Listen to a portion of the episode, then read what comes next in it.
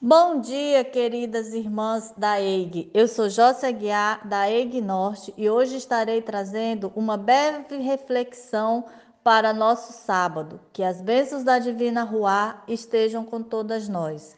Hoje vou falar a respeito da mulher adulta, que está em João, no capítulo 8, nos versículos de 1 a 11. Sempre que medito neste texto, quando vejo os casos de acusações e julgamentos que nós mulheres somos submetidas, seja pela forma de sermos, seja pela forma de criar nossos filhos, de vestir, pela nossa sexualidade, somos o tempo todo observadas e julgadas. Quando faço uma avaliação sobre como as pessoas gostam de apontar dedos, principalmente aos excluídos, como LGBTQI, eu reflito sobre esse texto bíblico e me pergunto se Jesus estivesse entre nós hoje, como homem, será que ele condenaria dessa forma? Quando falamos sobre o aborto, a forma como são tratadas as mulheres, ou mesmo crianças que são estupradas. Me pergunto, Jesus agiria dessa forma?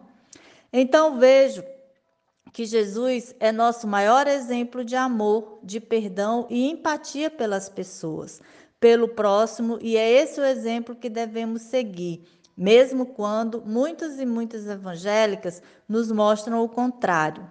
No mundo em que vivemos, estamos cercados pelo pecado, de dedos apontados para nós, nos culpando de tudo. Nós mulheres estamos sempre lutando para nos manter vivas, pois a violência é crescente e, mesmo quando violentadas, somos culpadas por tal abuso. Nossas aflições são variadas, desde o medo de andar sozinha, como a preocupação de termos comida na mesa para alimentar nossos filhos Quantas mulheres nessa pandemia estão passando por necessidades e aflições por não ter o que comer e nem como alimentar os filhos? Só podemos pedir forças, sabedoria e luz para a divina Ruá, para continuar a luta com coragem e determinação. Para encerrar nossa reflexão, trago um poema Conselhos para a Mulher Forte, de Geoconda Belli, da Nicarágua. Se és uma mulher forte, te protejas das hordas que desejarão almoçar teu coração. Elas usam todos os disfarces dos carnavais da terra. Se vestem como culpas, como oportunidades, como preços que se precisa pagar. Te cutucam a alma, metem o aço de seus olhares ou de seus prantos até o mais profundo magma da tua essência não para alumbrar-se com teu fogo, senão para apagar a paixão, a erudição de tuas fantasias.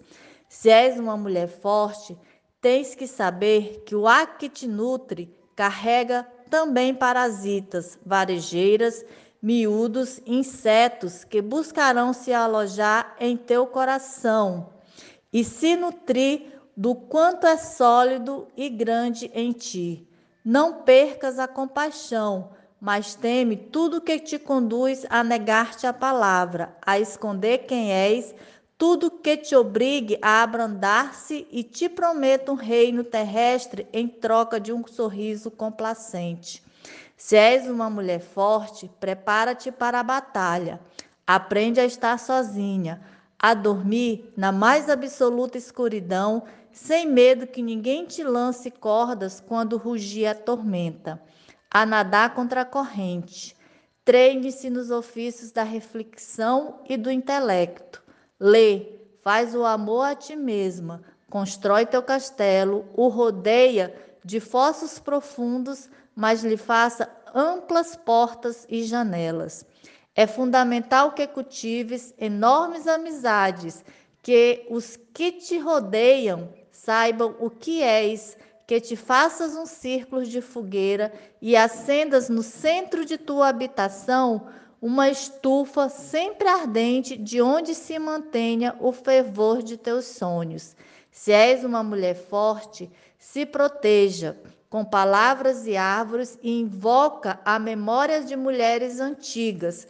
Saberás que és um campo magnético até onde viajarão uivando os pregos enferrujados e o óxido mortal de todos os naufrágios. Ampara, mas te ampara primeiro, guarda as distâncias, te constrói, te cuida, entesoura teu poder, o defenda, o faça por você. Te peço em nome de todas nós. Que a divina Ruá nos abençoe. Amém.